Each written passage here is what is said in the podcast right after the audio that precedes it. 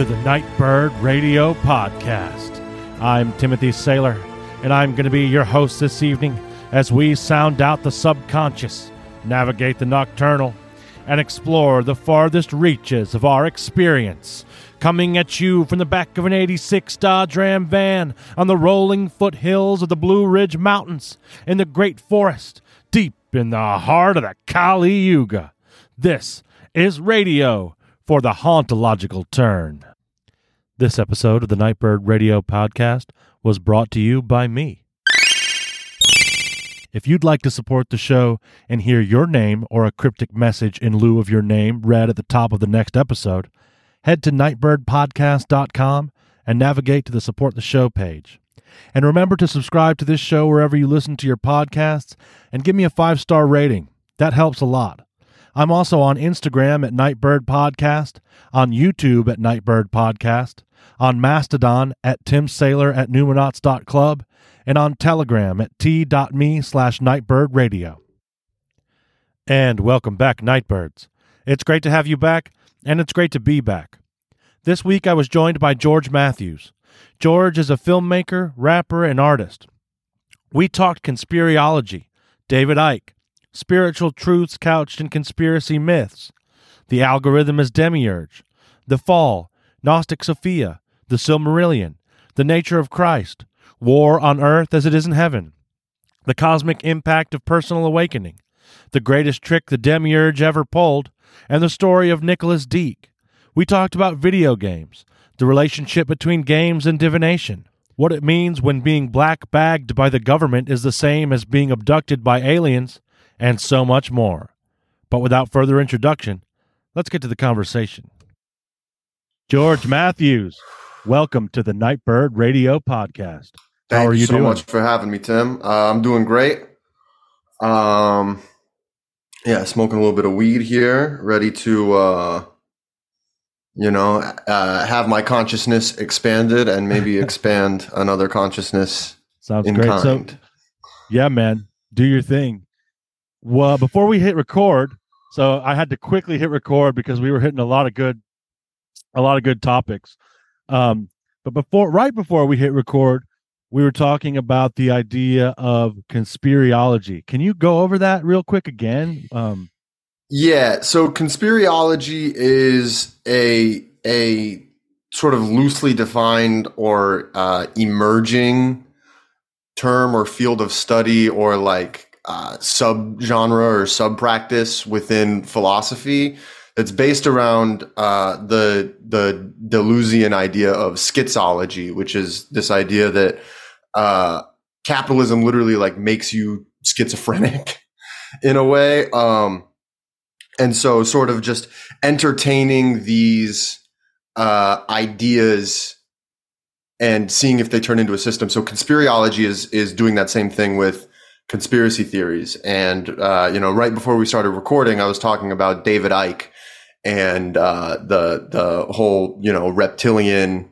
Anunnaki like larger uh, sort of mythos, I guess you could call it and how when I started digging into that stuff, it was like, you know, I don't know if I literally believe that the power elite are, you know, uh, reptiles or reptilian hybrids or things like that. But when you start digging into the specifics of what Icke was writing about in the in the 90s and stuff, there's a lot of it, and you know, you got to discount this is sort of classic conspiracy theory shit. At eventually, uh, it all it it it takes a left turn that you, you sort of have to discount. But this this basic idea that to me like having a billion dollars turns you into a fucking reptile uh like that i think there is a a deep spiritual truth to and there's these these things and these feelings that you can't quite put words to or put a voice to and i think that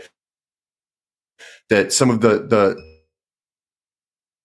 less plausible conspiracy theory stuff still has a lot of value as a lens or a system through which you can make sense of an otherwise insane and senseless world.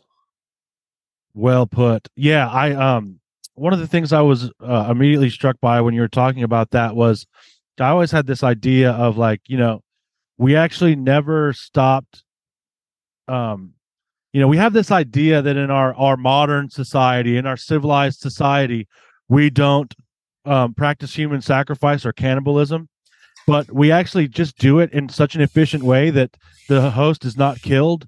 Uh, we just slowly extract the life force from them um, uh, over a, an entire lifespan. And so that that metaphor of like the elites drinking blood, like them being actual vampires, you know, uh, to extend their own unnatural lives is like it's a great metaphor. And like stuff like that is like you're barely it's barely a metaphor, right? It's barely a metaphor. It's yeah, like right. it's like that the, the subtext is the text there, you know, because it's like they are they are extracting uh your life force and they are figuring out ways and that's that's all of it you know? It's it's your depression it's your happiness it's Your uh, your your physical blood and sweat you know? Like um people selling plasma to get by and then you look up like oh well like where is that plasma going? Right? Oh, and it's it's it's you know major pharmaceutical companies and those are the guys like those are the vampires that we're talking about. And so it's like they are literally sustaining themselves on on your fucking blood. Yeah, it's not a stretch at all. on your on your essence you know? And then if you want to talk about that in like a more uh abstract or spiritual plane you know i think about this idea of like um you know what you were saying is like like we make it like they've made it so efficient you know like it used to be uh uh to to go sort of into abstract metaphor space uh it used to be that like you know you had a temple and at the top of that temple you'd take a guy and you you'd cut his throat and the blood would spill onto the altar and that would uh satisfy the gods you know and then it goes underground. So now instead of doing it in the public temple you're doing it in uh the basement of a mansion right? But now with the internet it's like you can do that all the time. And i think about this idea of so I've, i'm i'm i'm actually about to to uh cross my metaphors here in a way that um maybe do. edit it out and then and then bring it back in a way where it makes a little bit more sense. Uh but i think of this uh of of the internet and the algorithm as like almost in a gnostic sense Nice. I love of it. of like so like you have this you have the demiurge right which is a a uh an emanation of pleroma from the most high god who comes down and and he emanates on his own and and that makes it disordered right? And then we are we are made in in that image right? In the image of god uh, of of you know the false god, and so then and so now us in our likeness have have emanated on our own, and we've created uh, this this other microcosmic universe, which is the internet, and then within that, right now we have the algorithm, and the algorithm is is now creating its own thing another layer deeper to the point where like you have these algorithms that are like so advancedly trained to to on you know to once again vampirically feed on people's essence right? Your digital footprint. Like that is who you are. The websites that you look at the things that you buy the things that you watch on the internet you know um like it it feeds on that. And we don't even know how they work. Like you talk to the people that train these and they're like, I don't know. You just like, you just sort of futz with the, the, uh, the parameters and then feed it this energy and then it spits out, you know, something else. And the way that people talk about the algorithm and like, including myself, you know, like we talk about it like it is a self-sufficient, unknowable thing. Like it's this it's it, it's a deity that we've created and is are now no longer in control of. Um Yeah, we talk about so it it's like- as a persona. yeah yeah yeah exactly. And so it's like you know to me i'm like you know i couch i couch things in in uh pretty pretty classic uh christian terms for me. So it's like uh you know the elites worship Satan. And uh, now we've created this this o- our own miniature Satan that we then are are like now cre- creating things to worship in the form of of you know the algorithm of just this thing this thing that then like feeds us what we need to to so it's like we we feed it's like the the parts of our of our essence you know like like the vampires they drink our blood and then the parts of us that they can't drink they figured out how to create something that can drink it so Oh, that that wow. can then spit stuff back to us so that we can continue to bleed so they can continue to drink that blood Nightbirds, I hope you've been enjoying the conversation so far, and there's more to come. But first, I have to ask that you support the show. As I'm sure you've noticed, there are no commercials on this show. There are no paywalls. You get everything up front. For there to be free dialogue, I think it must remain uncaged by the interests of advertisers. But Nightbird Radio does cost time and money to make, and your support means I can spend less time delivering pizza and more time doing this. That's a win win. So that's why Nightbird Radio is a value for value podcast. I hope you found value in this show, but I can't and won't dictate how much. Only you can decide that. But what I can do is invite you to take that value, turn it into a number, and head to nightbirdpodcast.com, navigate to the support the show page, and donate.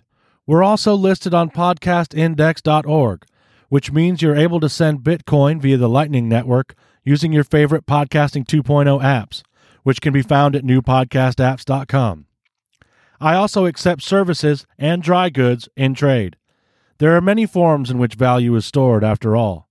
Email me at tim at nightbirdpodcast.com for more information. Sponsors will get a special mention at the top of the show. Thank you for your generous support.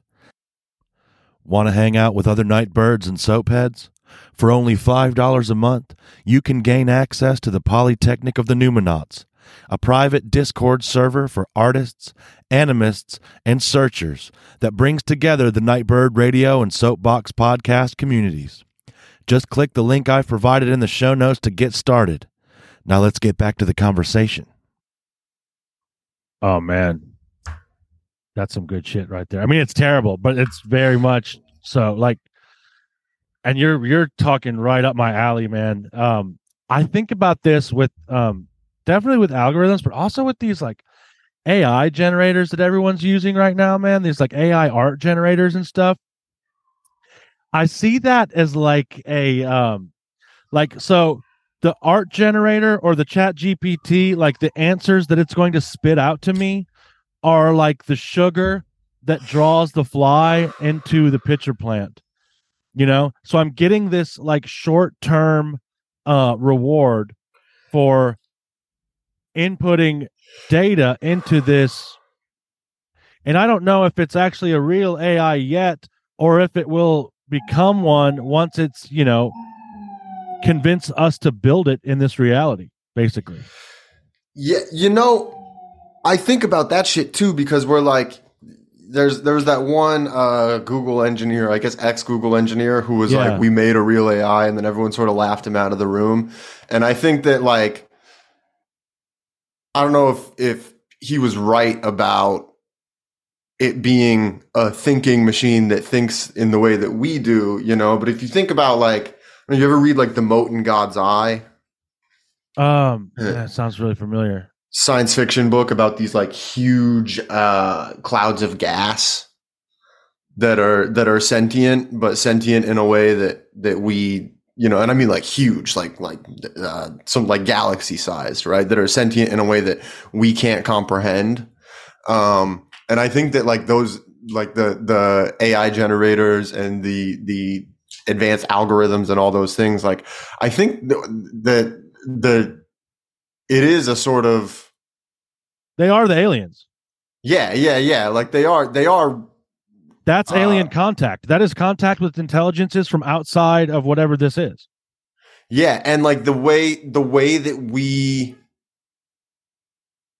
position that shit as, uh you know, like these these because like you think about it, like I don't know, man. It's it's math, right?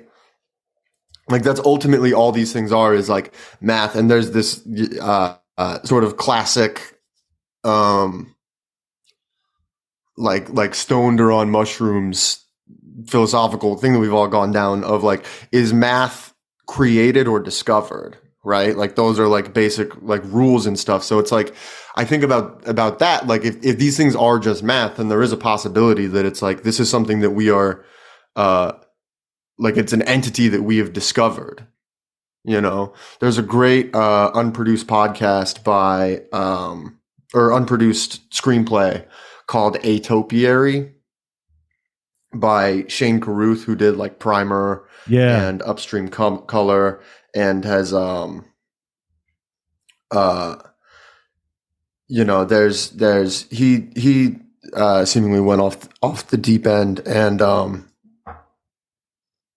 I guess sort of can't just like went out of his way to cancel himself. And we don't call that out. Anyway, this unproduced screenplay uh, is about an an alien race who transmit themselves via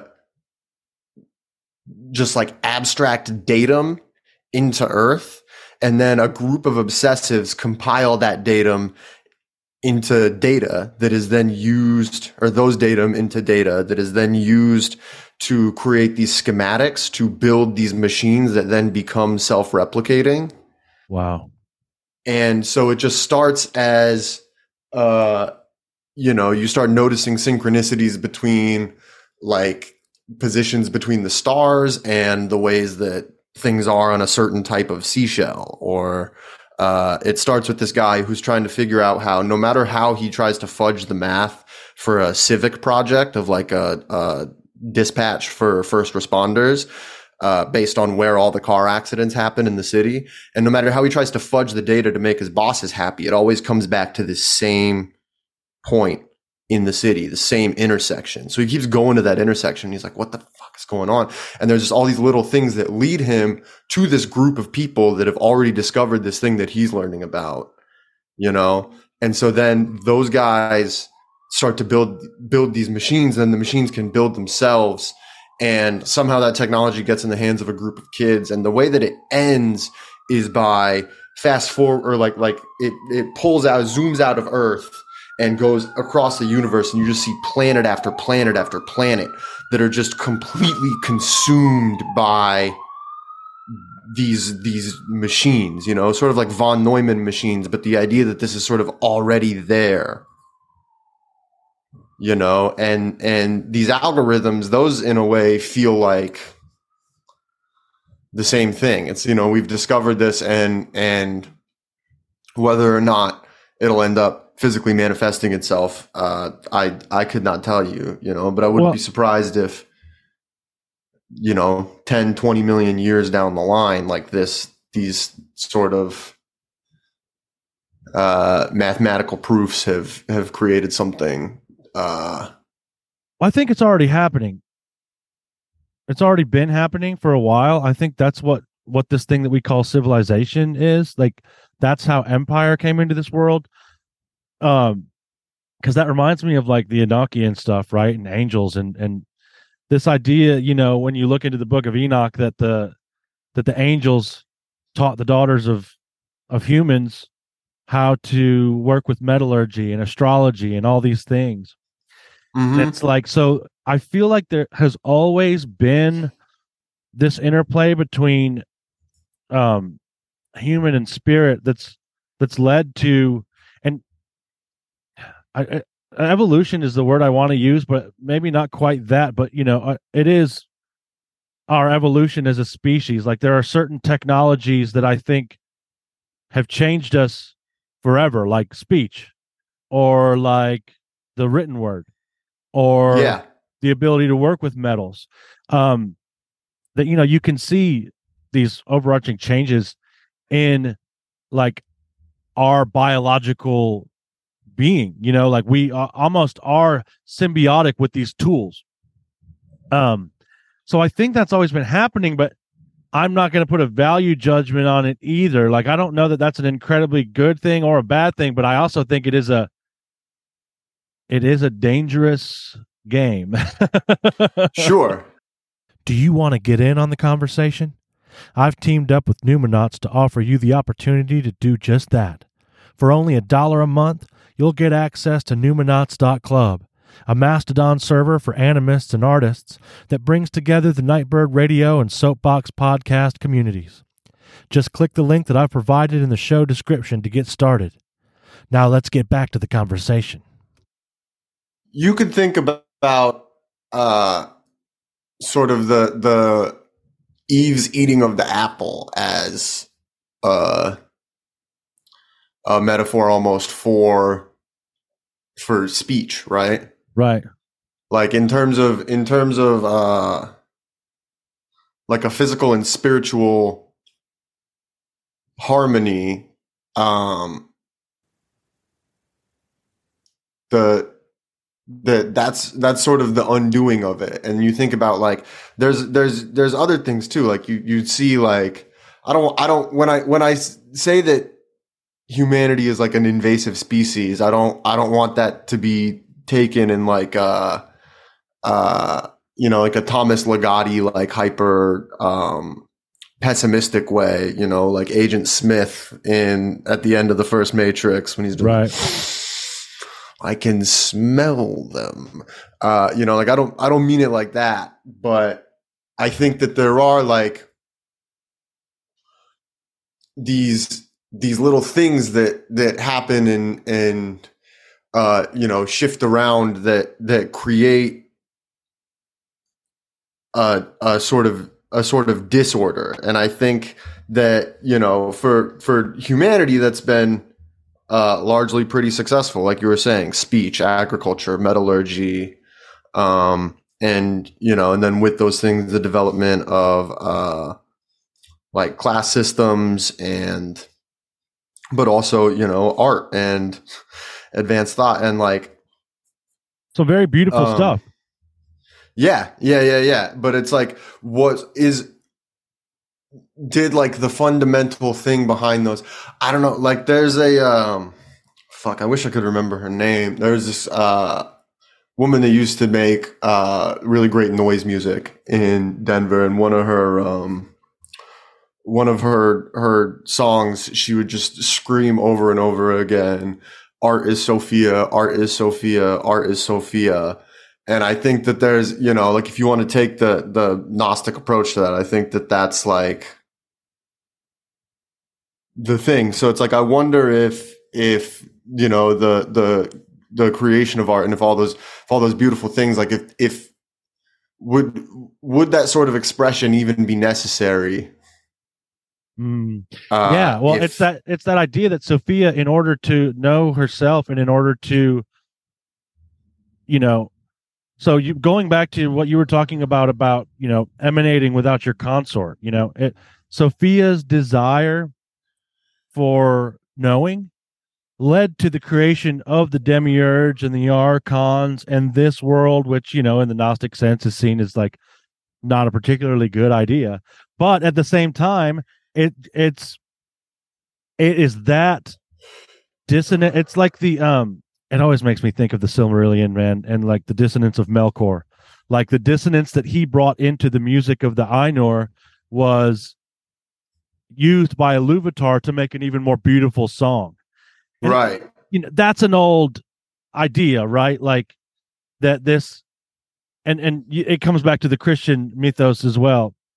But um but yeah so in order for sophia to be raised up um back into her seat among the aeons and to be you know glorified and given her place like she had to experience this it's like the primal um hero's journey right Yeah. Yeah. Like she had I've to go to the depths Yeah. Yeah. Yeah. Yeah. In order to, in order to come back, uh, like not changed but whole. yeah You know. Yeah. Well, I really like that.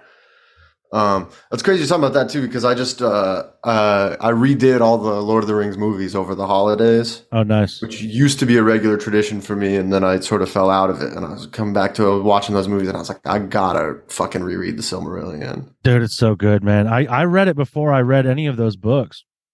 Oh, was the wow. first one I read, and so like I had all that good like backstory when I read them, and it made them like I don't know, it it it enhanced it for me. Like a lot of people aren't into it, but damn, I love that book.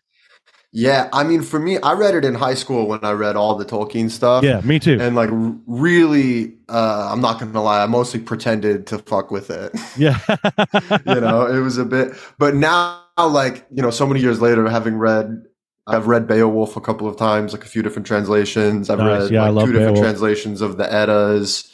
great. you know, um, the Song of Roland and all that stuff. And I think that coming back to the Silmarillion, which is like, you know, with the Silmarillion, he's more or less trying to do that. he's like- doing Gnosticism, and like I don't know that he knows he's doing that, but he is. Like, it's that thing where like it, that the gnosis is there because you have Melkor as like pretty much the driving force behind the creation of what is Middle Earth. Like Yeah. by his trying to fuck shit up, that's how it comes about. Yeah. No, definitely. That's like, I don't know. It's crazy too because he was he was like a devout Catholic, right? Right, right. Um, and for him, like the Lord of the Rings was never meant to be a Catholic allegory beyond the fact that it uses what he considers to be like Catholic moral values. Yeah, Um, but you know, you see, uh, you see that in you see like that the Gnostic strain I think is really strong in in Tolkien, but there's also like a pretty I think significant Gnostic strain in like the Narnia books. ooh, yeah, um and and you know with the ways that like uh the and then and that's that to me is is you know that that's obviously intended to be a catholic allegory um but you know you like these ideas of like um like you have like the the that this true world is is occulted or that like this this uh world has been abandoned or in some other way calamitized and like you could view both lord of the rings and uh most of narnia you know he he jumps around in time a fair bit there as like po- almost post-apocalyptic stories yeah, totally, totally. I You love know? that.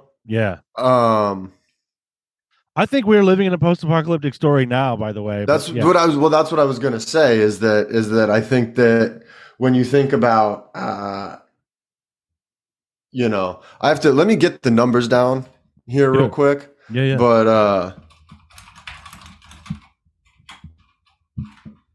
two two million years or so ago, right? Is when the the earliest homogeneous species uh came on came onto this earth and like like that's such a blip.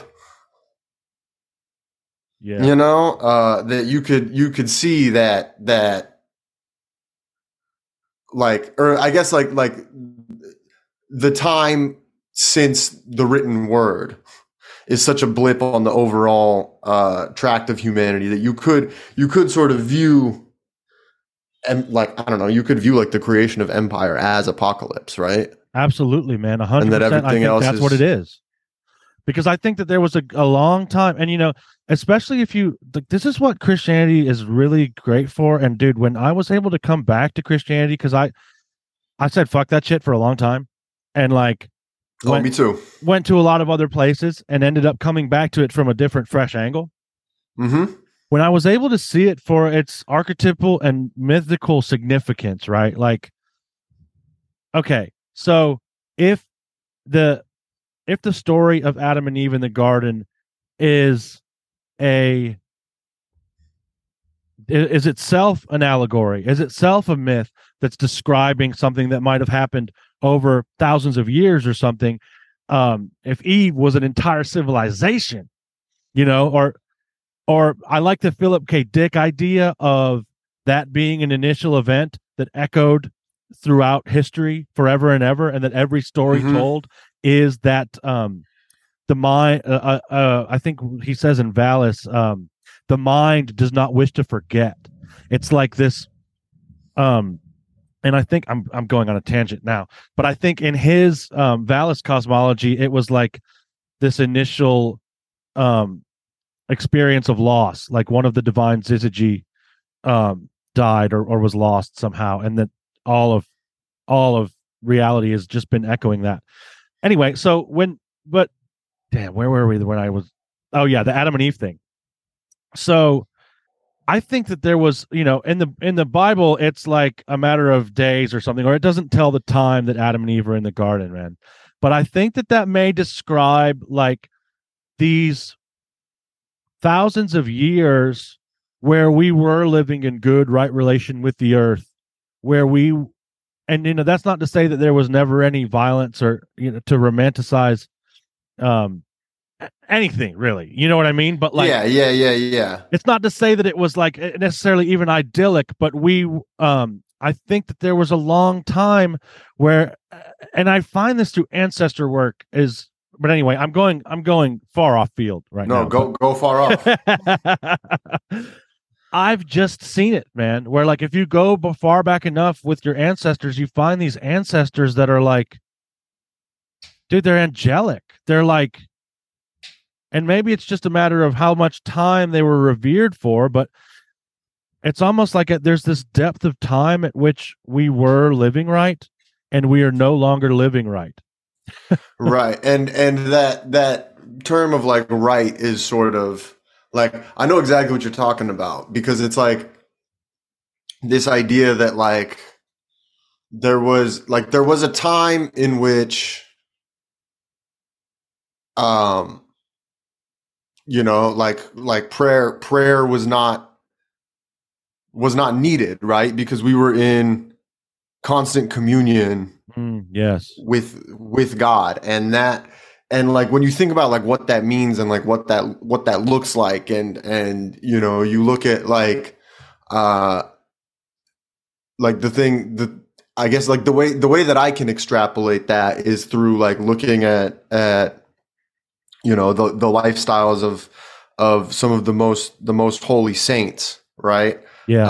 Um or like some of the the the Beguine. Like I don't know if you've ever read anything by Mechtild of of Magdeburg.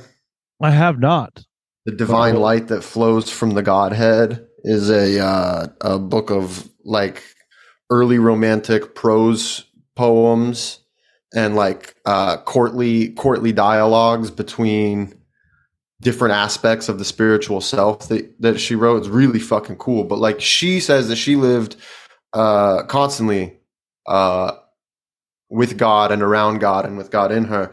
And you know, like there's there was a time where that happened to everyone all the time. And like what that yeah. what that looks like like i don't think that looks like you know uh like you were saying like an like an idyllic world free from free from violence. But but there there was there was a moment at which that that bond was was broken and Yeah. that and that to me is is uh is like the biting of the apple and like what that Man, I like that a lot.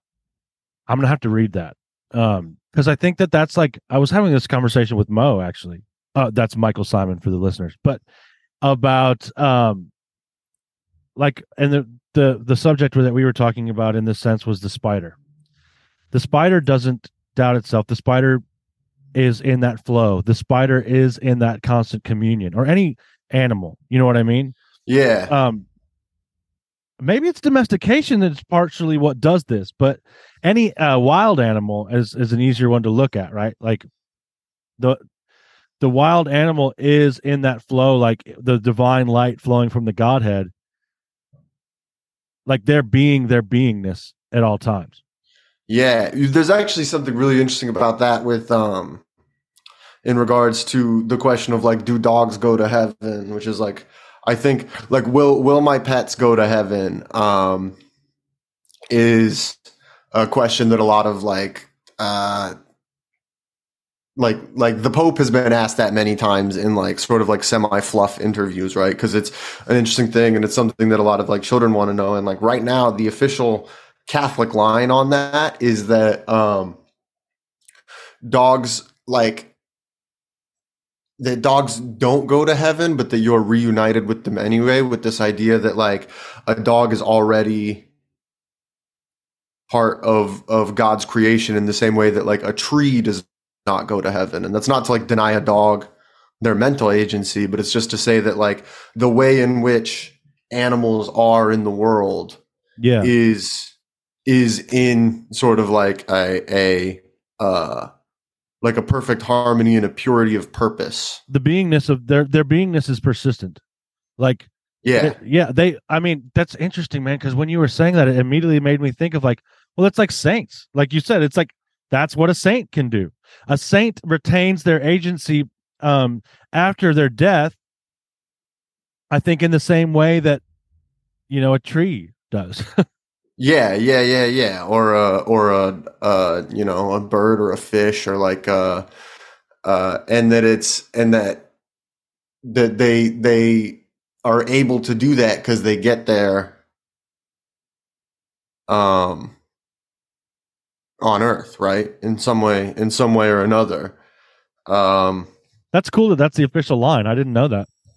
yeah, that there's I mean there's there's uh there's like a little bit more uh couching than that on the official line of, you know, like in the same way that like when people are asked like, well, what if someone is really good and they but they never heard of of Christ, but they lived their life in a in a kind moral way, like do they get to go to heaven? And that's considered like the the like if you listen to the yearning of your spirit that is calling you to God, but there's no uh like education that can that can get you to to the Catholic Church or whatever, that you you will still uh end up in paradise through that. And like that's that's also used to describe like how uh you know a lot of the great uh men and thinkers before Christ were were able to be saved you know i mean well that and that's sort of part of what what he does when he descends to hell Yeah, he Uh, breaks the chains, right? yeah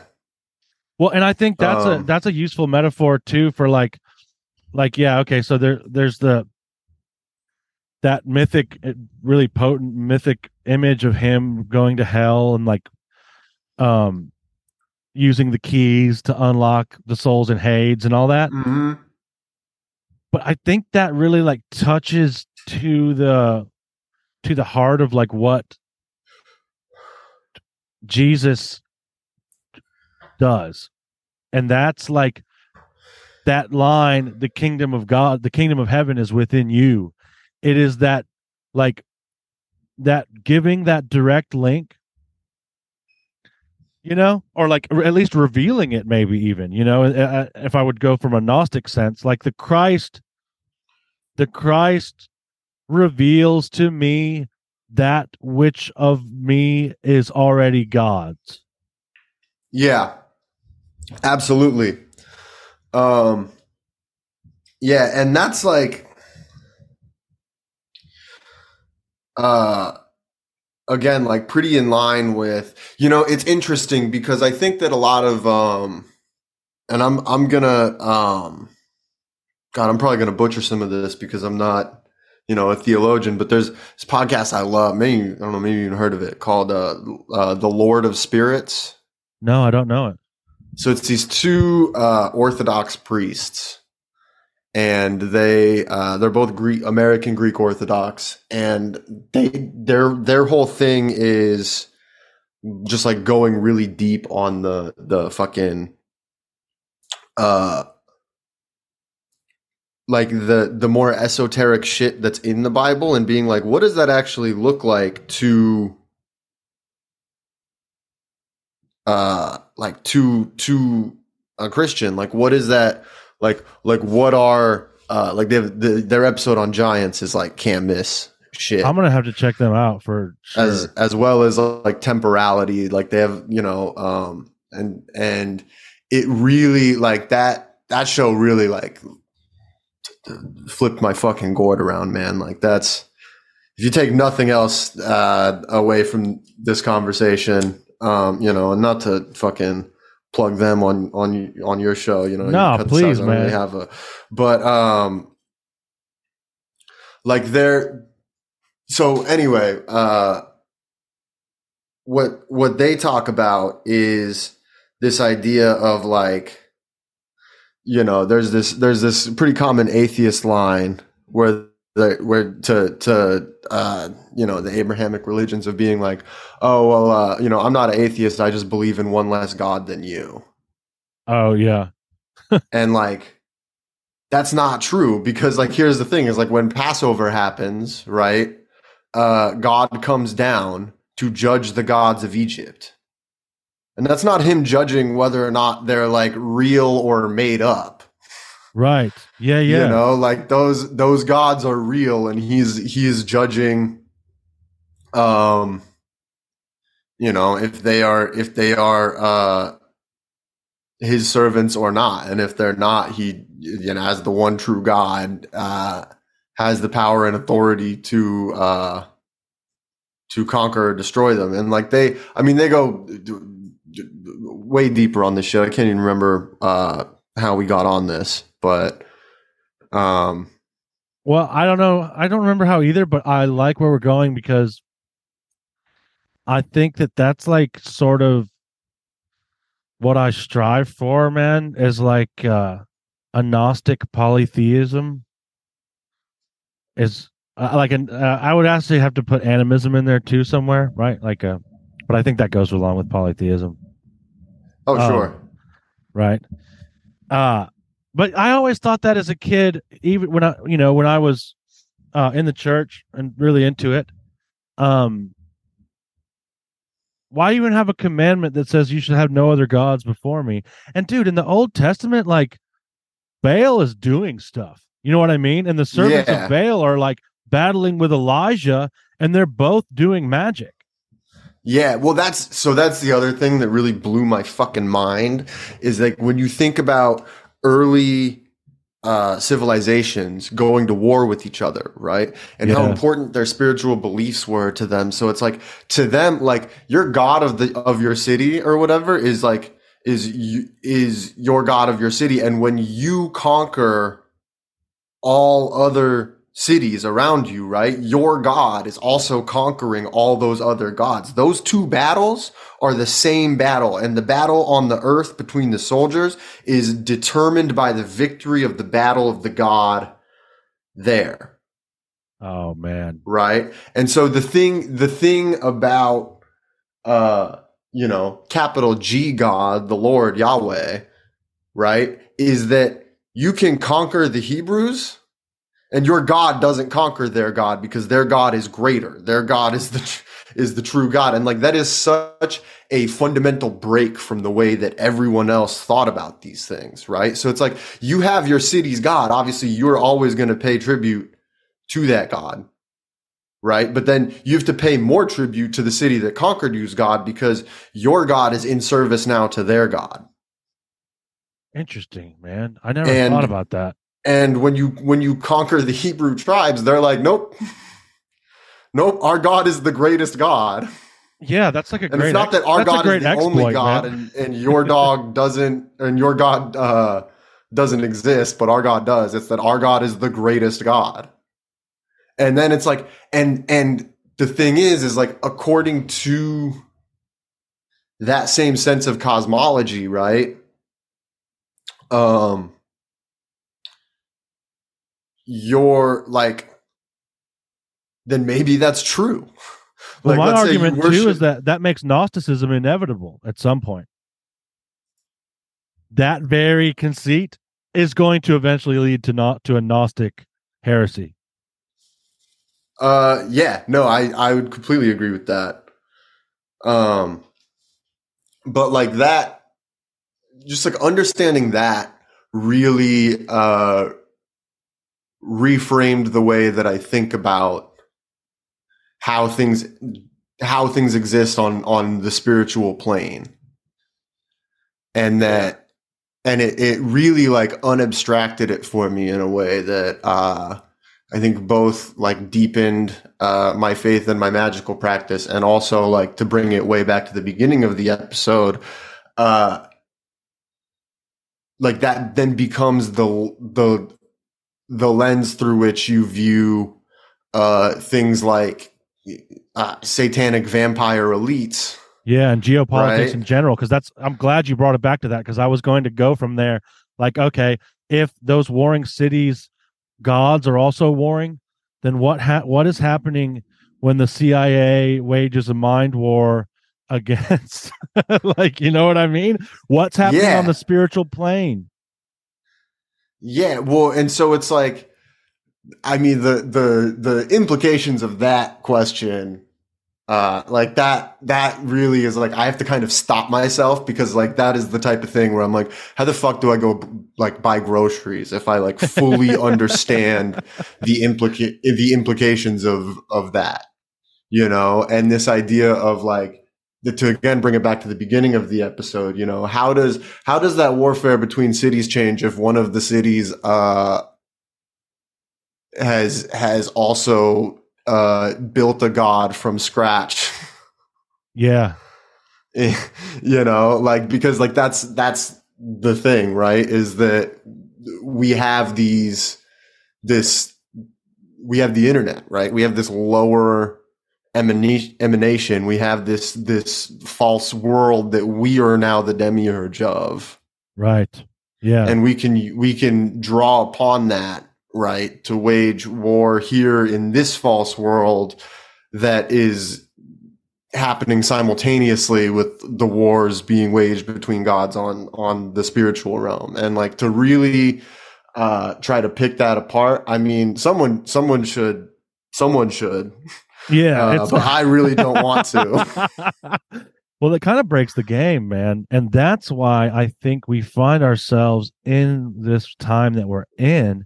And what's happening now is, well, one of the cities is my me, and one of the cities is you. And the war that's being waged is for me, and it is for you. And so here's my optimism coming through.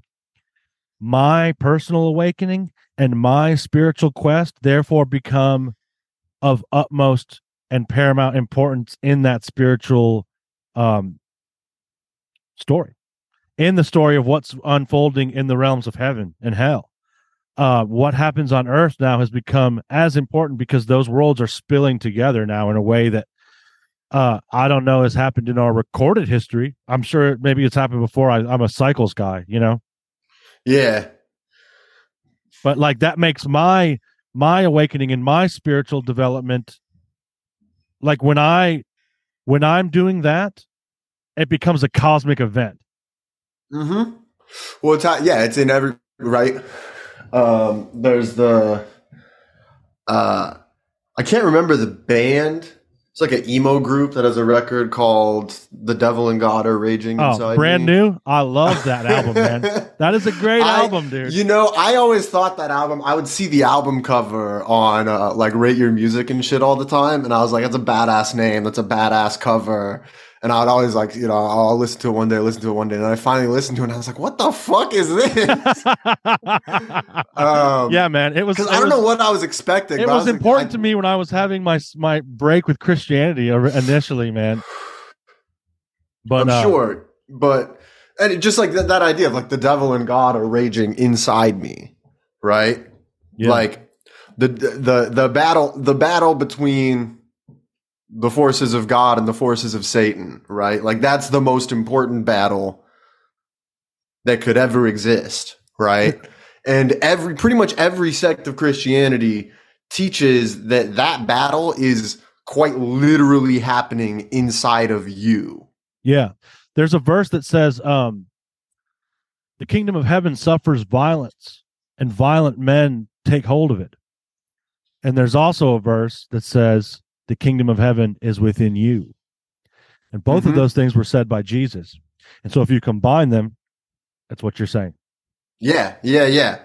And like, you know, the implications of that, like as they as they pertain to to the minutia of your life, you know, I think I think there is like a lot of cause for for uh optimism in that, right? Like uh every time you make a decision that benefits your physical health, every time you make a decision uh, that benefits your mental health every time you uh, beget kindness into the world anytime that you stand up for for uh, what is right or you know like you're uh, you know, like something I think about a lot is that sometimes I'll give my weed man uh, like ten dollars too many because I counted wrong. This happens an embarrassing amount to me. I'm just really bad at uh, counting money. And he always he's always like, "Oh, you gave me five too many,"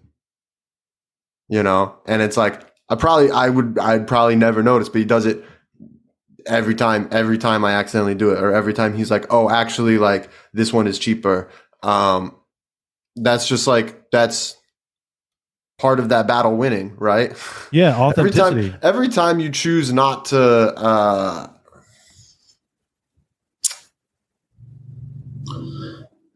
every time you choose not to like watch or read some shit on the internet that you just know is gonna uh, piss you off. Yes, that's a big one. You know, that's, that's a big one. That's like that is that is God winning within you, and every time God wins within you, and God wins everywhere above. You because know? those two cities like, are battling. Yeah, yeah, yeah. And so you think about like, um, you know, and the way the way that the we start thinking about the way that like time works in the heavens and like the way that time works for God and that like uh you know all of all of this has already happened and is happening all the time um it it starts to I don't want to say it starts to break down but like that's that starts to be where like my upper limit of what I feel like genuine understanding uh can be. Well and you know that's that's good and there's that um i think it's Zhuangzi uh, who said and ursula le guin named this book uh, that book after this quote and i might butcher it but let me try.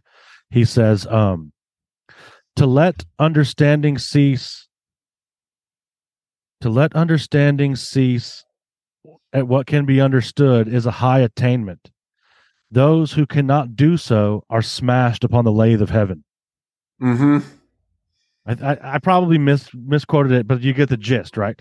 Yeah. It's this yeah, idea yeah. that, like, well, dude, like, and dude, that's a great mercy to me because, like, whatever you think this is, I think it'd be hard to argue that I'm not. Th- it would be hard to argue the fact that I am here to have a human experience. I am here to have a material experience. Like, I am here as a human, and I am here in the material. So like I don't have to understand those things. And this is, uh, we can get into angels if you want, but this is something that an angel told me once is that you don't have to know everything. We already do. It's okay. Mm-hmm. Like someone knows, someone sees, and someone is taking account. You don't have to burden yourself with all of it. Just yeah. Like be.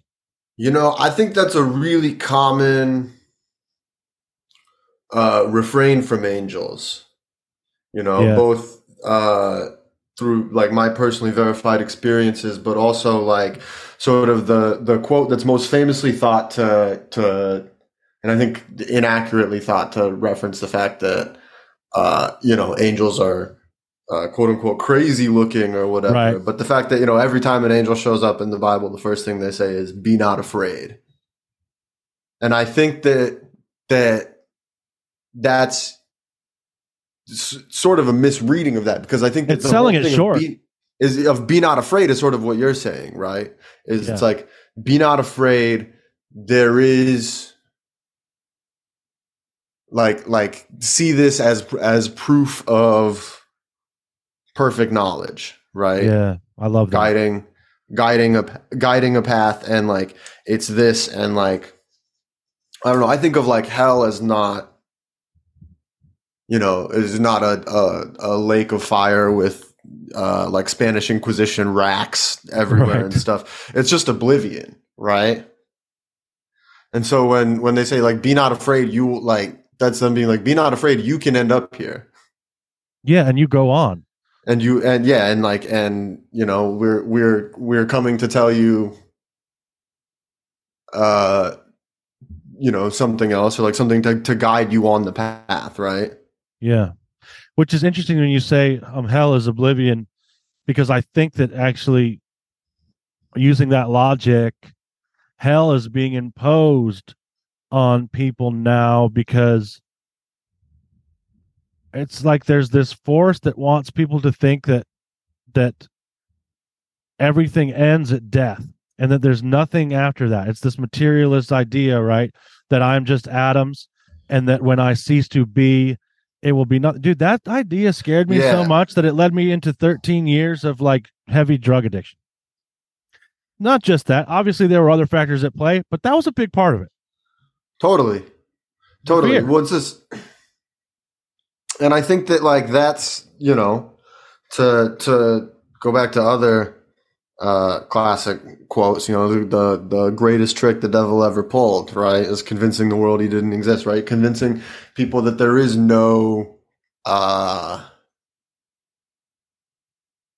that there's that these, you know, like these because and then you get into like that whole like Thomas Ligotti shit again of like, oh, we are like like uh this idea that like God is an aberrant chemical in your brain Right. Yeah. or yeah. whatever, or the the you know, and that's what the demiurge that- wants you to think, right? Yeah, exactly. Well, that's the thing is they want like like that's that's the true like demiurgic thing is he wants you to believe that uh everything that has ever existed begins and ends with what he created Right. and that and that uh anytime you feel otherwise that that that that is easily explainable within the parameters of you know and it's like you uh, I, i'm not saying like don't trust science but i think that like everyone has a couple of moments in their life where something like genuinely supernatural happens or where you feel like uh, uh, even just like feeling incredibly strongly about uh, like a sunset or something. And there's you know uh, and to to to say to someone to that that that feeling is is just like a, a product of chemical reactions or whatever. And then to act as though those chemical reactions are somehow uh, distinct from like the foundation uh, like from from your soul or that your soul uh, does not exist and that and that these are all uh, just chemical reactions and mathematical proofs. I feel like that uh, I don't know. Maybe I'm biased here, but I just I just can't believe that anyone uh, who's had those experiences in their life really, in their deepest core mind, believes that. Right. And I don't think so either. Um that's the thing that I do trust is experience. Um I trust experience. Now trusting what someone else told me, I'm to have to lean on that a little bit. You know what I mean? But Mhm. my experience to me that's the fundamental building block of reality is experience. And I can't go wrong as long as I share my experience once I start getting into stuff I've never done or never had any experience with, that's when I can that's when I can start to fuck up a little bit, you know. Yeah. Um, oh, sure. and and so I don't know where I was going with that, but yeah, I agree with you. Um yeah, I think most people down deep know that that there is something, but that's why I think the cognitive dissonance is so strong. Um there. I think that's even more uh, disorienting, really, because people know deep down that their loved ones are present even after they've died. People feel that shit. Like I, it's like telling someone that their dog doesn't have a soul. It's like going back to that thing, right? Like, Yeah. well, your dog is a person. Like uh, wherever your dog ends up, like to tell me my dog isn't a person is just crazy talk. Like I just, I can see it. yeah. Yeah. Yeah. you know it's like yeah someone uh wearing a suit coming into my house to tell me like how i'm supposed to be Yeah. To Like, tell you you, what you saw was swamp gas. yeah yeah man reflection of venus okay so this is a good spot where i'm going to ask you this question i always try to ask this question and I, i'm interested to hear your answer man um george what were you afraid of as a child um.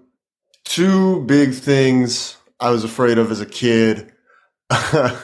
One was uh, one sort of a, a two-parter, right? Which is to say, um, getting abducted by aliens and or getting black bagged by the government.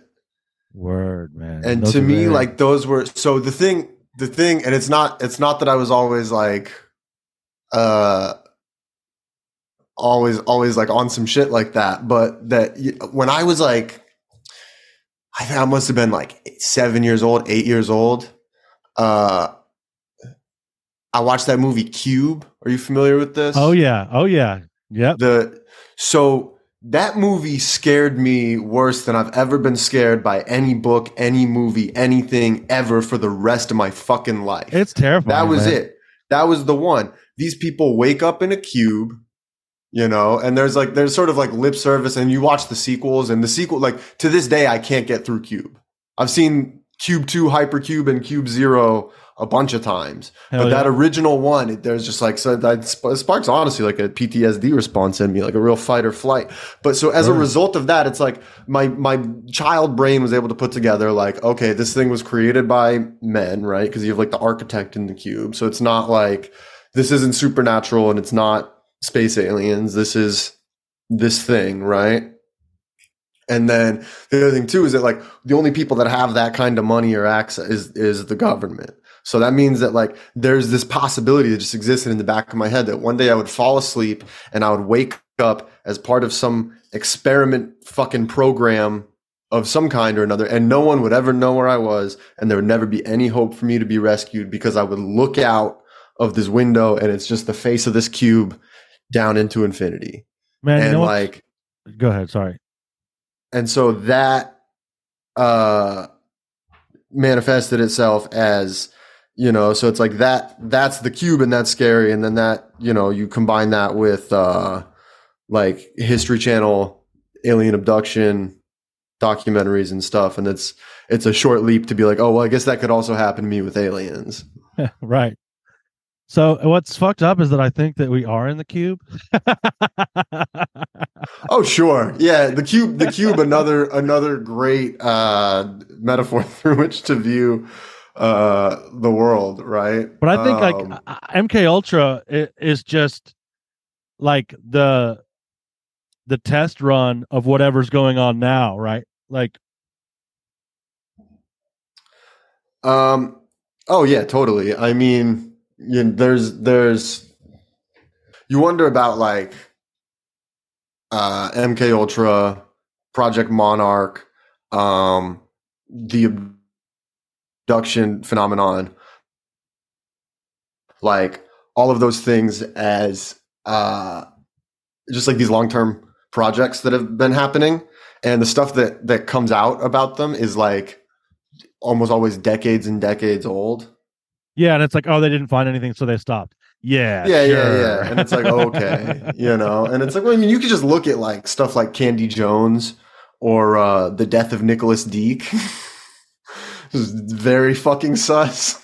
oh, I don't know that one. Do you mind uh, enlightening me? Uh, yeah. So let me, um, readers, if you're if you're interested, there's a great article in Salon magazine, so like a you know mainstream source called um, the James Bond and the Killer Bag Lady that goes pretty deeply into this. But uh, basically, there's this guy. He's a financier, Nicholas Deak, who uh, fled Eastern Europe and came to America and became like a pretty successful uh, banker. And the the public facing side of his business was uh, they did like uh, currency exchanges in airports and um, like travelers checks and stuff. So it's like big travel finance back when that was like a major hurdle. That was like where they made a lot of their money. But then off the books, they also did a lot of payroll stuff for the CIA.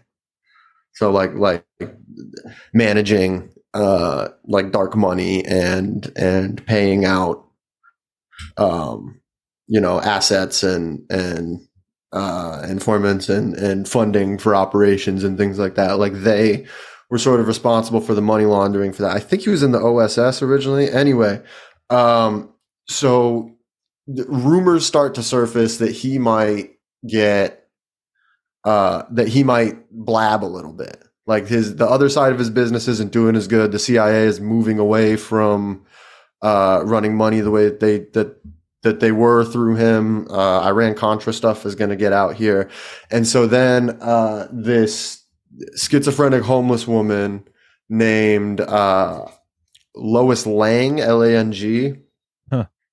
um, shows up at his office, uh, waits in the lobby for him. He shows up and she pulls out a gun. She shoots him twice and he dies. and like, just like a cursory look into her life, right? Like, so it's like, okay, uh, she went to Stanford, developed, Okay, uh, yeah. developed Already. schizophrenia. Uh, and and some of these some of these details might be uh, a little bit wrong, but like I said, I encourage all the listeners go go read that article by Mark Ames, James Bond, and the Killer Bag Lady uh, to really get. And then it's like so she's she's uh, schizophrenic. She loses her husband. She loses her job. She becomes like semi homeless. Uh, gets arrested a couple times. Always has a good amount of cash on her. Is receiving like free psychiatric care from two different MK related doctors. One of whom uh, is is later arrested in the 90s for uh, keeping like a 16 year old boy holed up in a motel room, trying to turn him into like literally turn him into a mind control assassin. There's like a whole fucking uh, uh, lawsuit about this that he lost. that this was a thing. And so she, like, he was responsible for her, right? The other guy's responsible for her. And then she, so she just hops on a bus from, I want to say like Boston down to Florida, meets up with two, uh, random Cuban expats and then goes up to New York to kill this guy. Come on. wow, man. That one is really like to me, like even more so than the Candy Jones stuff. That story of Nicholas Deak is the one that that really like pilled me on this idea of like, okay, there is like, you know, and that and that's in the eighties, right? Yeah. And Well, so yeah. like Yeah, I think you can use the internet to do it now. And like what we were talking about before, we just totally, to totally, totally, totally. I mean, this Yeah. whole the whole thing of like, you know, the the this is this is stuff where even the most mundane explanations uh are like so unfathomably uh horrific and almost insane where it's like so like you think about this idea of like the FBI like catfishing depressed Muslim pizza men Yeah. to try and get them to go like shoot up a Walmart or whatever, right? Yeah. Right. And then School like shootings. yeah, yeah, yeah, yeah, yeah, these same things or um like so you think about about that and then it's like that's like confirmed to just happen. And and Why were they like, always the- on their radar? You know, like the most well it's like like but there's like there's like specific ones you can see. I think most of the evidence for for a lot of this stuff comes from the times that they fail. yeah, um like with this with this pizza guy they they they failed. And so they just uh uh ruined his life and arrested him on a bunch of charges because they couldn't get him he was like I'm, i don't want to do terrorism you know and they Yeah. couldn't get him to cross over on it and so it's like like they're like why why the fuck was was the FBI trying to talk him into this anyway? You know, like the, those chat transcripts are like are public, and you can see they're like they're not trying to get him to to like join an, an existing cell to become an informant or like you know see if he knows anybody. They're like fully just like trying to radicalize, egging him on to do it. Yeah, to yeah. become uh, uh, a jihadi, and he refuses, so they ruin his life. And so it's like the most charitable explanation for why the FBI would be doing shit like that is that they need to justify their own counterintelligence budgets. Which is like the darkest one. it's so dark. And that's so fucking bleak. To, like that is that's like the real. That's like- worse than the other shit. Yeah, yeah, yeah. In a way, it is because then it's just like it's just like this completely like mundane capitalist thing that they're like, like, uh, and I mean, in in a really twisted way, you can almost see it as like a fall from grace, where it's like, man, we used to have these guys carry out. Uh, political assassinations on on the behest of the the crypto Fourth Reich, Right. and uh, and now we're doing it just to to service lame dumb capital. right. you know? um, Yeah. but like no no no but then there's like like at least the the other uh explanations for shit like that yeah carry some kind of ideological undercurrent and it's like they're fighting for something horrific they're fighting for the forces of satan but they're fighting for something that's not just like trying to make sure that we can still get the fancy pens right. right. at the Yeah. Quantico head office or whatever. Like, um, but I think that these things have like uh, advanced and streamlined and also like privatized so much. Yeah, definitely. You know, like you think about like, uh, like the same within a year or two of them passing FOIA, they they pass uh, like Patriot Act and a bunch of other things that allow for uh, like private contractors to exist, and because those contractors exist in the private sphere, you can't FOIA them, and like right. that's where And why wouldn't they do that? It almost makes you think FOIA over. is. It almost makes you think FOIA was done for that reason. You know what I yeah, mean? Like, yeah, let's yeah, move yeah. it, and we'll we'll make it look like we threw him a bone, and then we get to um take this shit private. Yeah, and then it's like, and so it's like, who fucking knows how that information gets, uh, you know, used? Because like then when you make it private, you're also like inviting uh the corporate world onto the cutting edge of that shit, Yeah, and You that's when it goes, and that's when it becomes a global phenomenon too. Like, and that's when you start like looking at I don't know, like my I I I have seen nothing to uh to like really support this, but it's it's my own pet theory that um uh stuff like TikTok and uh like Fortnite yeah, and um I think shit like that is built off of a a like data framework that was first built by uh MK Ultra like going private yeah, and Operation Monarch going private and then like this this uh like framework uh then could then be like extrapolated into like software basically uh just for the purposes of of making a shit ton of money. Yeah, right, and just harvesting data, which is same difference, right? yeah. Well it's i mean that's that's that's the blood they couldn't figure out how to drink you know is is the data. So that's that's like sort of the like this is just what i was saying earlier you know? Yeah, I think that's what video They- games they have become. Yeah i mean i say that as someone who loves video games Me too. I grew up with them. I Um, love them, man. But there's something about the modern video games that do something to me that the old ones don't. So like that's why a lot of the times I play like classic stuff or some maybe some indie stuff, you know. yeah because, like, yeah, the yeah, modern thing is, like, I'm, I'm almost entirely in the in the indie space unless like FromSoft is putting out a new game because I just like hate like I don't have the patience to to do like the battle pass shit and God forbid if a game that has like a battle pass time suck type model is like has a gameplay loop that I'm really into Right. and I'm like fucked you know yeah. like didn't you know and like and and that's happening to like everybody is the thing like you know it used to be like i played a fair amount of world of warcraft yeah. uh when i was in school but like the one i guess the only other one that like really like hit me that hard was diablo 2 Oh, I was big into Diablo as well. Diablo one i played two. i mean i've put in more hours into diablo 2 than i have any other game I was an probably. Ultima Online guy back in the day. Ever oh wow i played Yeah. the ultima the old ultima games yeah, they're fun. um, just because there was I found this website that wasn't blocked by my school computers that had a bunch of like old old Dawson like text adventure games. I love those games, man. I love like Yeah. adventure games are great. King's Quest and things like that. hmm Those are high stakes, man. You get to put the wrong item somewhere and you got to do the whole thing again, too. Yeah, yeah, yeah. The whole thing's over. And you don't even it's know it crazy how sometimes. brutal. The, yeah, it's crazy how brutal those those old adventure games are. And, And- like you know, I was playing them with the benefit of like I tried to to do most of them blind, but I was playing them with the benefit of like there are strategy guides online. You can look up a walkthrough if you really need it. imagine trying to play some of those Sierra games in like Dude, there's- 1997. Some of those Sierra games, you walk around for hours before you realize you already broke the game. Yeah. Yeah.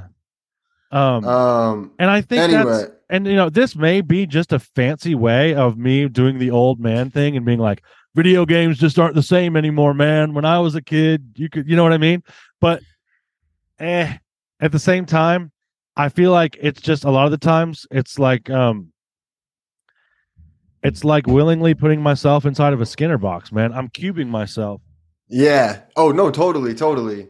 And it's like that's I think that's the thing, or I guess the distinction you can make to make it like not an old man thing is that there's still a lot of like great indie games coming out. yeah You know, many of which I would say are like much more playable than the older games they try to that they like take inspiration from. You Yeah. know? Like I don't know if you ever played the fucking Super Nintendo Teenage Mutant Ninja Turtle game. yeah yeah It is so fucking hard. it's hard man It It's crazy impossible hard. It's like almost impossible, you know? So like I love when an indie developer is like, we're cloning this, but uh, you know, making it with all of the knowledge that we have now with video like that that shit is so cool to me and that's coming out now, right? You know, and you've got like but I think the key difference is that even the games that were hyper addictive, it was never like I don't know. It wasn't. It wasn't like, you know, your average your average person wasn't wasn't doing that. And even like I like playing like Halo Online. Like I'll do. Yo, I played a lot of Halo Online. I had a lot of friends that played a lot of Halo Online, but there was never, uh, like you had a lot of guys that were like average players that were into Halo that weren't like. You know, you don't get this like like I read this article about FOMO in video games interesting and how like there's like so many people that uh you know it's like i used to play like a lot of different video games but now it's like if i miss if i pay for a battle pass in fortnite or whatever and i miss out on fucking three days worth of games then i'm like i'm quite literally not getting my money's worth because i paid for access to all these things that come from these events. And it's like so like that model is so insidious and i just don't think it it like that model hadn't been invented. And i think that's like the key difference is that that model is like completely permeated uh the game space Interesting. Yeah, I didn't even know about that stuff. It's been a while, man. I've been out of the loop. Um, I just I just- totally pulled back from games because I couldn't. Um, dude, I couldn't journey. I couldn't go. Like my dreams would be infiltrated by this u- user interface, man. mm-hmm yeah that's And, um, that's that's real that's like really real Yeah. And um, but I'm just now kind of starting to play a little bit more. But I started playing like, you know, like old RPGs. Like I start playing Chrono Trigger again because I love that game, man. It's one of my favorites. you know i've never played chrono trigger but i've sank hours and hours into listening to the soundtrack Dude, the soundtrack is so good. it's man. so good There's some It's really like- great covers too. yeah that and like donkey kong country Yes, Donkey Kong Country has a great Best- soundtrack. those man. those are the best. Yeah, yeah. Um, but anyway, yeah, it's like I don't know, and like how how mainstream video games have gotten. Uh, I think is is uh sort of worth examining. I mean, video games in general. This is sort of uh I think by necessity going to have to go beyond the scope the scope of today's episode. But if you ever want to have me back Yeah. sometime, uh, Dude, well, I would love to do that. with uh, to to talk about like the the metaphysic of of games and gaming. So many forms of divination started either started as games or became games. Yes. Yeah. You know, like both Tarot and Lenormand, both were were alternate uses for like a, a cards meant for a specific game, right? Um, and then like on the on the converse, you have like uh you know the Ouija board, which Yeah. is like I get like a tiny shiver every time I like I'm like in Target and I'm Yeah. surrounded by like you know uh, Settlers of Catan and like fucking Minions Monopoly. and there's just like a, a very potentially dangerous device just like Yeah. sitting like right there. Whew. by Milton But, like, Bradley. Yeah, yeah, yeah. But there's like a lot of um uh I think there's a lot that you can gain by by looking at games and and Yeah. game mechanics in the way that uh narrative and by extension myth interface with gaming. yeah, I would love I would I would I could easily do like 3 whole hours on that. dude, let's do it. We'll do that. Um, yeah, because I'd like to go into that. I wanted to go back to something that. Oh, your fear.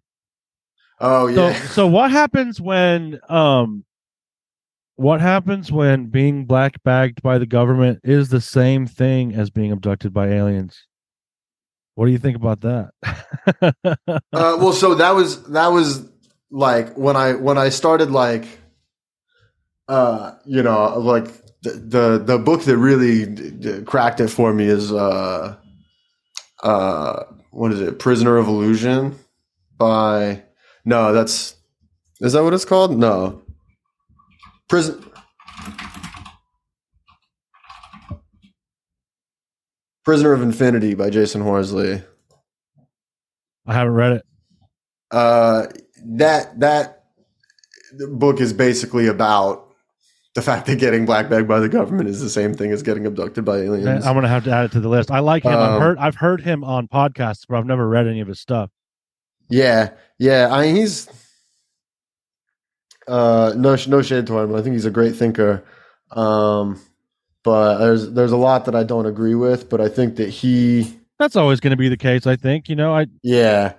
Uh, but the the sort of way that he lays out the UFOlogy cosmology as it interfaces with like the the reality of deep politics, I think is really uh really compelling and like instantly clicked to me because of those those two fears being so closely related to me Yeah. as a kid, you know. And when you like, said them, it just clicked off. Like, oh shit. Um, but like those were like my two big, fe- and then like I guess vampires would probably be the other one. Another very, uh, yeah, very point. yeah, vampires really scared Symbol. the shit out of me. Um, what was it about the vampires? Was it about being sucked dry, or was it about becoming immortal? There's something It was- scary to me about being immortal, but having no soul. For me, it was the the. I think again, it was just like it was it was a piece of media that I got. You remember like uh, Great Illustrated Classics? No.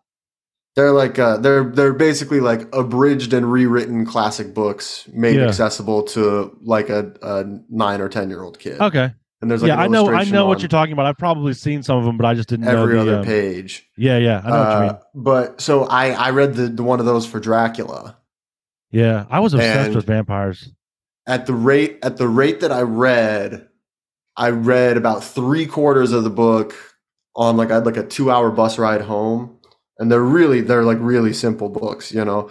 Uh, but then I by the time I went to bed, uh, and I couldn't read anymore. It was just a really suspenseful part, and then that just wormed its way into my like that that feeling of fear like wormed its way into my head, and I would think all the time about like how would I ever know that someone's a vampire?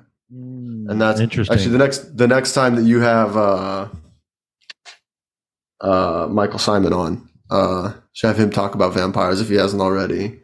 he talked a little bit about um like one of his first like memories or spiritual experiences being seeing like a picture of like a haunted uh vampire's mansion or castle or something like that Yeah, but i'll have to go deeper with him on that because um that was like the first episode of this podcast. Um i will. Um that's interesting the idea being that you don't know who is a vampire. That's very like the thing. You know, well, it's like because like I would never see like I'd never see him uh, during the day, but as a child, like my my time among the public at night is is severely limited, right? Right. Yeah. So I'm like, if I'm like going past a house, like I did, just like that, there could be a vampire like three blocks up from me. I would never know, you know. And if it happened to me, like I think all these these fears share the same core of like uh, not being unrescuable or being unable to to be believed. Mm. You know, Yeah. so it'd be like the type of thing where like you know if i get if i got sucked dry by a vampire just no one would ever think that it's a vampire because people don't think vampires exist. Right. And then you if you know, got if i get by alien, by the government if i get abducted by aliens there's no hope for me to ever be able to share that experience in a real way you that's know a really interesting because right those experiences are all seen as illegitimate experiences. The government only wants the best for you there are no aliens and there are no vampires. Like and so that hmm that experience itself makes you unknowable.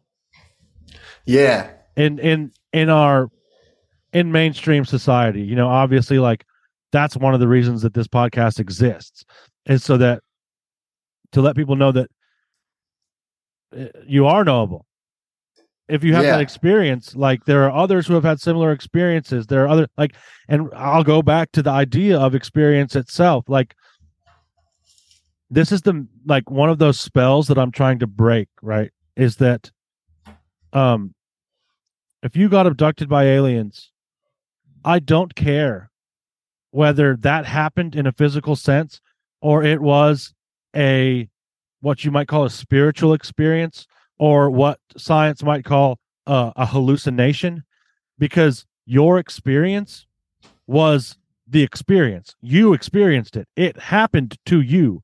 And so i think this idea of like trying to qualify the experience is a spell that is put on us and that if we're able to break it then we are able to access uh, i say in the intro to this podcast the farthest reaches of our experience and share them Totally. Um yeah, there's Yeah, I think that it's it's like I I don't know, man. There's this is I guess my favorite thing to do. It's like there's this movie called uh The Gulf of Silence uh about this woman who makes uh like first contact basically uh with aliens, but she does it through uh she gets like contracted by the government basically to work on this team that's like researching this. And she makes first contact and uh they're like you got to be hush hush about it. And she's like I can't. And so she's like she quits and she writes a book. And the way the movie ends spoilers but um the way the movie ends is that like she's just like going on the ufology circuit and like we know that her experience is real but she's like yeah like i just like wrote this book and i go out and i talk to these other people and everyone thinks that it's like what i'm saying is exactly the same as what they're saying. Oh man. Yeah. And it's like and the thing is is that like that's that's like the core truth of of the matter. Like in some way or another that has happened yeah. right? Yeah yeah. Like truly. Right and so people end up getting like marginalized and kind of sequestered off into this like you know it's a an alternative scene right? Like to say the least. Um Yeah. there's a lot of disinfo surrounding that right? Because then you have people being sent into that same scene by whatever powers that be to make those people sound crazy by being Yeah. one of them and being crazy. Yeah yeah yeah yeah yeah yeah. I mean like that's you know it's like okay so we've seen that it happens there you know? I think a lot about things like the these like some of the the more like governmentally minded conspiracies surrounding uh like kurt cobain's suicide. Yeah those are interesting. You know like there's like they're interesting to read but it's like my my uh, my hunch on those is that it's like sort of the same thing oh Right. yeah they're sending like if they do that with with UFOs and ufology, where they their whole thing is that they just send people in to either trick people who experience something into believing that it's something else, or to just like flood the market with the most insane, uh, like goofy science fiction shit to to ensure that you know everything else has a has a, a coat of dirt on it Well, that's Right, what I then, think like, Trump is. there's no way they're not doing that for Dude, they're doing that in politics. I think 100% that's what Trump is. Because look at it now. There you can't say fake news, deep state. Um well, there's a Oh, couple yeah, other ones yeah yeah yeah without So- sounding like a Trump guy yeah yeah yeah or it's a total- gal. the total con- consolidation of Yeah. that stuff. I mean, even just being like, uh, you know, I mean, thankfully the the I think the Epstein suicide got enough coverage that people are taking that uh, that that that is sort of uh, like in the in the the JFK zone of like mainstream probability, right? Like that's now in the Overton window. But there were like years and years there where it was like, you know, you'd be like, why does it seem like all the elites are are in a pedophile cult? And people be like, oh, what? You're Pizzagate? Right. You're a Pizzagate guy? You're QAnon guy? You're like, but I it's like, think that no, there's just like, dude i think the damage stays done there it's weird because like i'll still talk to people who are um you know just pretty even keel on the narrative stuff mainstream uh i guess would be a way to put it um and they they still can't grok it or they won't and so it stays in this like like i said the damage has been done. Like the cognitive dissonance maybe is so uncomfortable that they just won't entertain it at all. But regardless of what it is they won't entertain it. So i think you're right. Like it is it is um more it's coming becoming more acceptable. But i think that there are still like um like i said there's just like free floating trauma about this shit yeah. Well, I think the thing that's interesting to me is just like, tie tie everything home uh, with this one. We'll see, but um, just that like, okay, let's say. Uh, you know, just just talk, talking to a straw man here, I guess, right? But like, you're, like, let's say you believe in God, right? Okay, Yeah. you believe in supernatural powers. right uh, you believe that the power elite in the world do not have our best interests at heart. right Um, you think they're not utilizing the, the those spiritual forces in the world to do this? You think that like that that that that's not like a component of what's happening in that you know like like because like, I think there's there's a lot of people out there that that be- believe in God or like believe in something, right? And they uh uh really and truly do believe in that. But then it's like, okay, if you believe in that, like why would you believe that that's that that's not being harnessed yeah behind closed doors? Yeah, that may be part of the fracturing of the schizophrenia that you were talking about, um, of that schizology, right? Like the fracturing of the psyche that allows that to happen is what causes us to live in an insane society, like, or they're part and parcel of the same phenomenon. Yeah, totally. Oh, I just realized you can you can probably pick that up on my mic. Sorry about that. No, you're good. Um, but yeah, like that is that is like the the you know the the fund the fundamental break, I guess. Uh, the the apocalypse that you know we're now in this post apocalyptic narrative of is um having having a spiritual force inside of you living in a world that interacts with the spiritual world and then uh not being allowed or not having the tools to like like somewhere along the line right we lose the innate tool set to access and interface with those things Right. and the loss of those tools and uh uh, or maybe even the the the trade and knowledge, right? Like if you want to get, uh, you know, if you give up if you give up half of what you used to see for the not for knowledge, right? Like if you give Mhm. your your eye to the raven for knowledge, then you're only you're only seeing half the shit, right? So it's like we we we pluck our eyeball out and we we give it away, and then we get this knowledge of of uh, language and empire and all these things. And what we're giving up is is Depth perception. is depth perception. Yeah, exactly.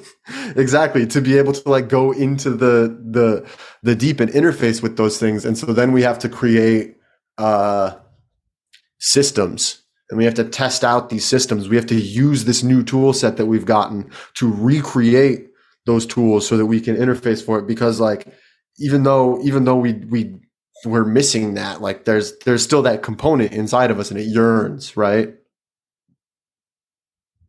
I like that you've used this metaphor. This is good. um Yeah, I totally, man. I think yeah. Um and you can see that oh man, that's a really good point. Because, you know, like take for instance like our disconnection with our dead and just the practice of like um of honoring the dead and um venerating our ancestors when you take away that tool, you have to replace it with something. And the thing that it gets replaced with, yeah, I think is like innately archonic. the things that we do to replace that interfacing i think though like that that's what's inherently archonic right is what you're trying Yeah. to say Yeah, yeah. okay i got all right so Um, like so like instead of and I don't even know what replaces that, man, to be honest with you, like who do I venerate? Like I think maybe if I am not venerating my ancestors, then I'm venerating celebrities maybe or people outside of myself or people that um that I've been have been pushed into my face uh in order that I might venerate them so I don't have um as firm uh footing in where I came from and I don't have as firm a footing in the life of my history or the, even the planet you know because there's that there's a point at which back into my ancestry those ancestors become just land spirits. Like the land itself is my ancestor because we come from it you know? Um, Yeah. and the stars as well. And so you can see that like this idea that that i am connected to all that going back is cut it's severed. And so my belief that it's severed leads to like because i don't think you can actually be separated from it unless you think you are. Right? But i And so think go ahead. So that leads me to Oh, look for all these that leads me to look no you're good. It i'm just trying to think through this and explain myself. It leads me to man i think there's just like all kinds of things man like initiation that's being um sought in harmful places. Um for me it, tur- it showed up as addiction imprisonment you know stuff like that. Um anyway i may be on a tangent i don't know. Oh no you're good. No well what i was to say is that it's like when you when you uh just like more broadly right? When you lose touch with a, with spiritual practice then the Yeah. thing that like that you're taught to venerate is basically uh yourself. Mm, in this idea of like and like not not even your whole self but like the self the the uh the the self that perceives like only only physically right and like when you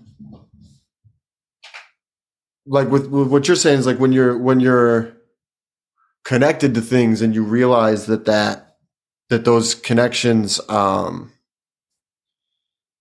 exist all the time right when you when you feel uh those moments of like you know we call them out of body experiences sometimes right Yeah. right? And it's like you can take that like totally literally, and and this idea that like like the the thing the thing that is meant to be uh worshipped sort of in in this post apocalypse is uh your your physically embodied self. And because your your physically embodied self uh ceases to exist when your brain or your heart shuts off right? Then there's there's nothing else in this world that that grounds you to anything else beyond uh just like a like a like and so and i think that that's like eh, that that's what leads to the dissonance right? Because Yes. you're the the the part of you that is connected is yearning and the part of you that isn't can feel that yearning because it's a part of you right and you don't know where to where to to satisfy it and that's and and you when you try to satisfy it you you try to satisfy it through drugs you try to satisfy it through um uh like making a, a fuck ton of money right? Right. Yeah. you try to satisfy it through uh, like all of these all of these different things and even if you feel sated you know? I feel like what what happens more often than not and maybe even what what happens in like the in the the the sort of creation of these reptiles or whatever right is that eventually you you follow that that yearning in such a way where you you do kill it Yeah. you kill that thing that's inside of you or you or you sever its attachment to your physical body right Right. and like that's and then and so that you no longer have to feel that this connection is is the what I was getting at, right? And that can be that can be attained through all manner of spiritual practices. Um, the ancestor one is just the one that happens to be the best example for me personally, but it can be Yeah, all no, kinds of things. because like that's that's the thing is that and like once you start uh going down those like once once you start listening to that yearning right you will learn really really really quickly what it does and doesn't actually want and what does and doesn't work for for that individual component right? Yeah, um and that's like uh because because you like because now it's like not only are you feeling it but it's like now you can now you can listen to it and now you can see and feel these i mean that's like why like i'm i don't know. I'm a i think i think everybody on earth should have some kind of of spiritual practice in one way or another. Um and and to to actually uh interrogate it and to to think about um their own metaphysic right? Yeah, definitely. because uh yeah when you when you don't i feel like you're you're uh best case best case scenario you're you're sort of you're cutting yourself off from from something positive and like worst case scenario you're opening yourself up to uh you know like some form or another of demonic possession. Well, and yeah, and I would say, and that form of demonic possession is can be just as simple as if I'm not working on my own metaphysics, I'm inviting someone else to do it for me, or I become very vulnerable to someone else doing it for me. yeah well the dev- the devil and god are raging inside you right Yeah. Love that you brought it back to that, man. I've had a great time talking to you. yeah this was a lot of fun Um, real quick, I do want to give you the opportunity to. Is there some? Uh, where can people find you, man? Where can people engage Uh, with what you create? So I'm, I, I don't really use social media. Uh, if if you want to check out uh, a film I directed, um, you can go to Thomas Wright Film W R I G H T Film uh, dot com and um, uh, it's, it's all on there. It's sort of like a uh, like nature nature documentary version of a found footage Nice. film. Um, otherwise, uh, you can follow me on Letterboxd I'm on Letterboxd as. Hang on, just one second. Let me pull up Yeah. my. Oh yeah, so I'm I'm on Letterboxd as J1W underscore GTPL or William Gibson's acronym collection. Nice. Um, yeah, so if you if you're uh, interested in seeing what I have to say about uh, movies, um, or you're interested in watching uh, one of my movies, that would be uh, the place to do it. awesome, man. Thank you so much for coming on. Uh, yeah, thank you for having me. This is this is a real blast. Dude, I look forward to doing it again, man. We'll have to do that video game uh, episode Yeah, I would, sure. I would love I would love to do that. Um, and find some cool guests for you for that too if you want. oh, hell yeah. Um, sorry, you want to you want to do the outro again there? No, we're, I mean, we're. Or, you got it. I'll make it work. All right, sweet.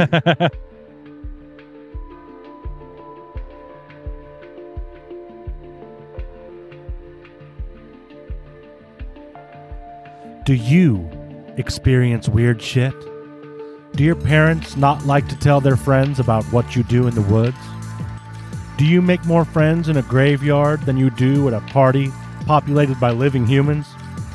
Do you have interactions with beings that are not strictly considered human? Do other people look at you like you're crazy when you mention talking to trees in casual conversation? If you fist pumped or even just answered yes to any of these questions, you may be a nightbird. So let's sing together.